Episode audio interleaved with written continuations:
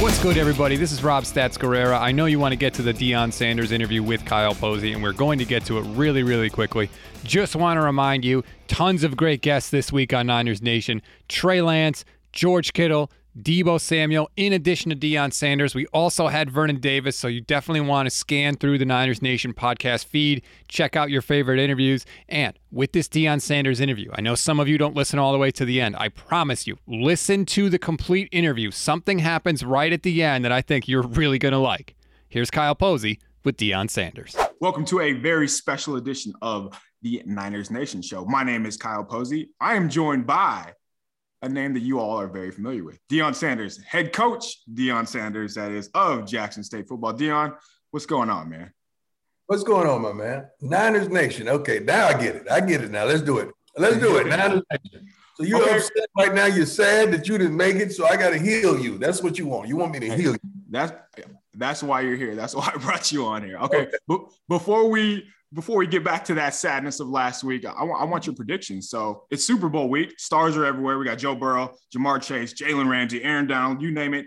Uh, let's get this out of the way. Who you got in the Super Bowl and who's your MVP? Okay, let's get this out of the way. First of all, I need to shave you with Gillette. Okay, I need to I need to take care of you, man. With the Gillette Labs razor, I need to just come and get you cleaned up, get you groomed up, making sure you look good. It is quick and easy It's washing your face. You're gonna love it.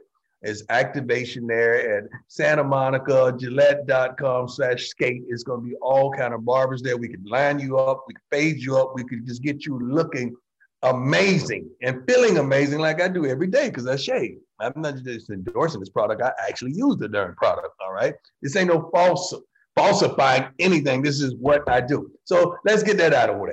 Okay. I want you to get the product. Okay. Now that we got that out of the way, I like the Rams. I like the Rams. First of all, they're at home. Second of all, they have a few premier players on defense that's going to present the Bengals with a lot of problems. You know who they are. I don't have to name those guys. I love what the Bengals have done. Um, they're Cinderella. I don't think the glass slipper is not going to fall off probably until the second half. But what Burrow brings to the table is hope, um, excitement, uh, passion, purpose. The kid is amazing. Chase is going to have some problems dealing with Jalen Ramsey. Um, the whole entire line that surrendered several sacks to Tennessee is going to have tremendous problems with Aaron Donald. Um, it's going to be a good Super Bowl. Love that it's in California, but I'm picking the Rams. No, I agree with a lot of what you said. And it's everybody struggles with Aaron Donald. Everybody struggles with Jalen yeah. Ramsey, and that's why they're here because they are stars and not just your usual typical stars. They're like the best players at their position, and it just so happens to be at the most important, some of the most important positions. So, uh, who's your MVP? MVP may be Ramsey or Donald. I, I think it may come from the defensive side. Although, if the quarterback has a halfway decent game, he's going to be the MVP. Which I wish they change the rules and give us an offensive MVP and a defensive MVP because Ooh. if the quarterback throws for 300 yards, um, they're not going to give it to Cooper Kupp. They're going to give it to the quarterback. Right. That's just I just don't like it. I can't stand it. Um, I'm a little biased because I can't stand quarterbacks, but that's the way it is.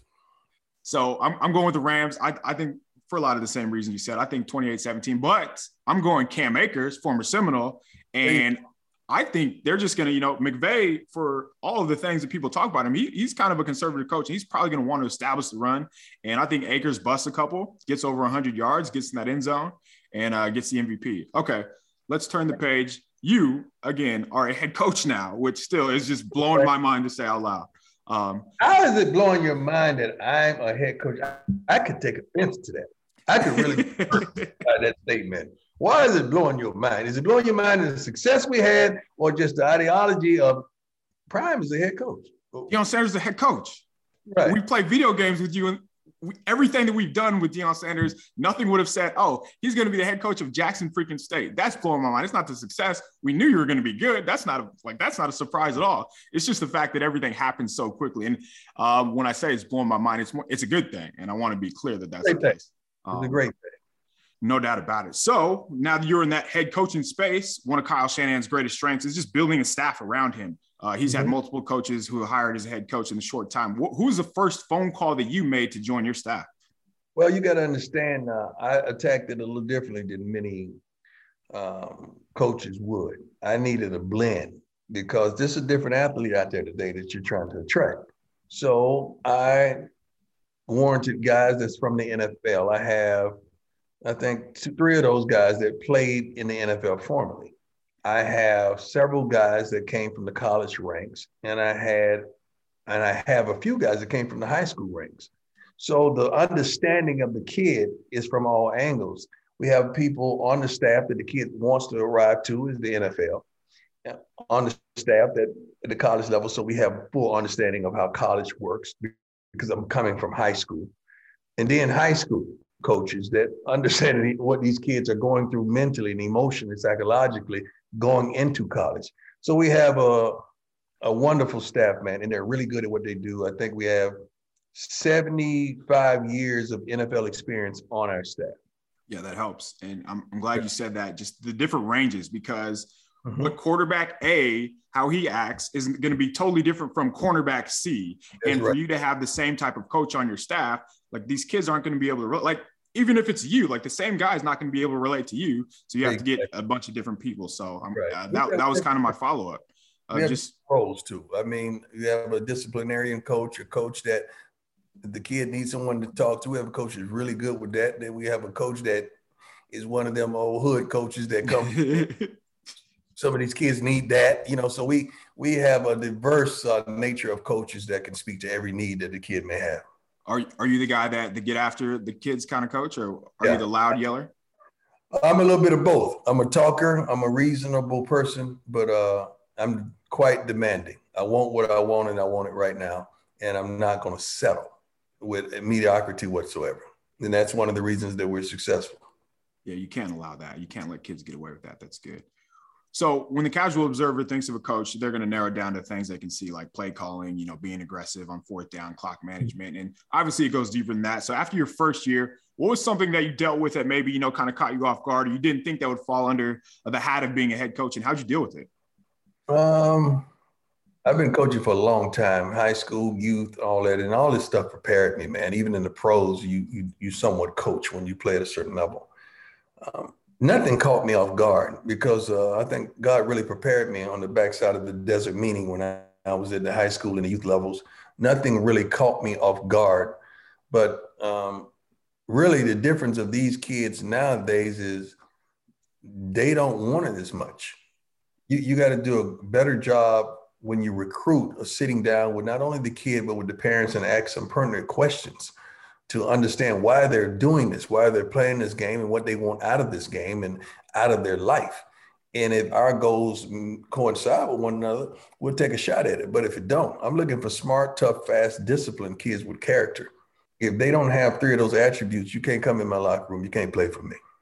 But isn't that something you have to learn on the fly with those kids? You don't learn on. on I don't learn nothing on the fly.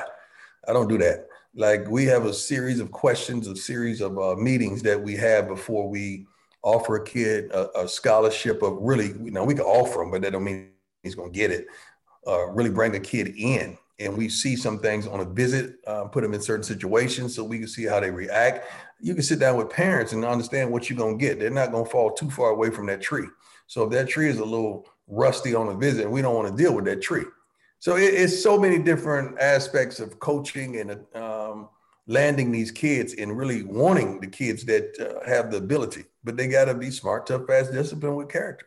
Okay, let's go back to the sadness of the 49ers here. Uh, I want to I want to bounce back and forth here, of course. So the Niners were outscored 13-0 in the fourth quarter, and it seemed like, you know, every chance they had to win, but they just couldn't pull through. So in a situation that they were going through, what's your message to the players when it seems like Murphy's Law, when, you know, everything that can go wrong does go wrong? You got to keep on plugging, man. You can't stop. You can't give up. Coaches got to be a little more innovative. They got to do the things that that they understand can they can be dominant at or they can be successful at in that particular game. They got to make adjustments, and then sometimes you got to make adjustments on the fly to get the W. You got to do what you got to do to get the W. Did you go through any scenarios like that this past season where it seemed like you know everything was going on? Yeah, of course. I mean, we weren't as productive as I wanted to be offensively. Of course, we made a change in the off season. Um, defensively, we really got after it, but we could tighten up on the defensive front. So some games that we played below our standards. Our last game that we lost, we played well below our standards uh, because I think our kids were satisfied after we won the. And I think they, that was it for them. That was like their national championship instead of understanding that we have one more game to go. Yeah, no, that's a good point. And you it's tough because you have to keep their mentality at the same level every time. And when mm-hmm. you're dealing with 18, 21 year old kids, that you don't know what you're going to get week in and week out. So that's that's another challenge of coaching college football, isn't it? Well, it, it, it is, but also you got to understand how many kids you have inside the locker room that have actually won. Right.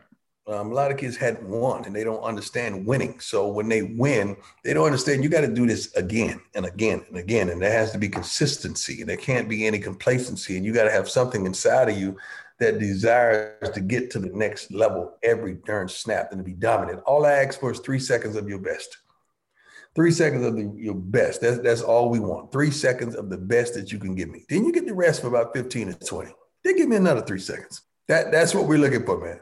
Yeah, I, I love that you boil it down to that because um, when you when you're talking about success in these kids, all throughout the week, I'm sure you know, especially with Jackson State and how the success you guys had, they're hearing everything sweet about them. Like eh, they did this, they did that all season, but you still have another game to go. Okay, uh, Kyle Shanahan, the quarterback situation, the 49ers, they just had to go through a ton this year. So traded a bunch for Trey Lance, and he didn't play in 2020. And then he's walking into a team that's ready to make the playoffs he has Jimmy Garoppolo, who was up and down, but he has the locker room behind him. And again, when we're talking about football, we're talking about a sport. You can't ignore the emotion. You can't ignore that side of things. So, how do you feel like Shanahan handled it, and would you have done anything differently? Um, coach Shanahan is a great coach. Um, I think he's offensive genius. What he does and uh, his consistency is really, really good. Garoppolo played great. Everybody's looking for an excuse to pull him out to sit him down the kid can play, man. Just give him his credit. I know you drafted Trey Lance and you don't know what you're going to do with him. The reason Trey Lance didn't play because something he displayed at practice and the inconsistency of that probably was alarming. And I'm pretty sure that Kyle Shanahan wants to win and he's going to put the best guy on the field. So when he makes a decision to go with Garoppolo, that means he's the best guy available. Yeah, that's it. It does seem that simple because we forget. So on, on our end, we see the one throw that's an interception. We ignore the part where he, you know, makes the guy miss on the blitz or he gets the ball out in time and he gives the receiver a chance. And then, of course, the freaking 500 practices that led up to that the week 16 or week, week 18 game. So yeah, there's a lot that goes on behind the scenes that I'm sure you're privy mm-hmm. to as a coach that that we just don't know. Um, it's 2022, and yesteryear it seemed like you know running the football and stopping the run that was how you win in the NFL and in all levels of football. And even with all the change in today's game, it, it, still feels like that rings true. Do you agree? And if so, is that just because it's the physical nature of the sport? Will that ever change? I don't think the game has a physical nature like it once did. I don't think that's the case. Just um, with the way that we're trending? Uh, they don't practice as hard. They're, the demand in the offseason is not as tough. Um, you really don't have teams that run the ball tremendously well everyone's throwing the ball and put it up 30, 40 times a game. Uh, San Francisco is probably the one of the most balanced teams in uh, the NFL, and, and they should be proud of that. NFL, as you've seen, uh, it's been going on for decades. This is nothing new. We have one black head coach in the NFL. Uh, position, position coaches spend 10 to 12 hours a day with these guys. Uh, they get results. They still don't get coordinators. They still don't get head coaching. If I were to put Deion Sanders in charge of a committee, what changes would you make to make sure that we have more black head coaches because something has to change. I can't make sure you have more black head coaches. I can't do that. But what I could do is give you black ownership. Let's expand. Let's go to three more cities and mandate that there must be inclusion in ethnicities when it comes to ownership, not just black, Hispanic, Asian, whatever it is. Okay. Let let's let's go there and see where the ball falls. Now, let's do that. Instead of us fighting for the, the mediocre job as coaching, let's go to ownership. Let's mandate that and see how the game is played then. It'll be a whole new ball game if we get that. I appreciate oh, that. Let's fight, let's fight for that. Let's not fight for the, the middle ground and the middle man. Let's let's let's fight for ownership.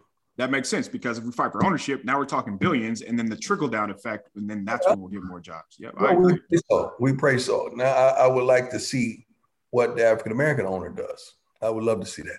We haven't had a chance. We don't know what's going to happen. So Yeah, yeah, why wouldn't you? I I love it, man. I appreciate it. Well, uh, that'll do it for us. Prime, thank you again for joining us. Um, best of luck to you, Jackson State. Keep it up in the swag. Take care, man. Uh, any last words before you get out of here? No, man. I appreciate you. You keep on doing what you're doing, man. You're making a difference. Take care, man. I love you. Did anybody else just catch that? He dropped an I love you at the end of the interview. Take care, man. I love you. I wasn't there for the video feed of that, but I would have loved to see Deion's response after that. Remember, rate, review, and follow the Niners Nation Podcast Network. Huge, huge guests this week. Off season may be here, but we are not going anywhere. Definitely want to follow us. We will make it worth your while. Enjoy the game, everybody.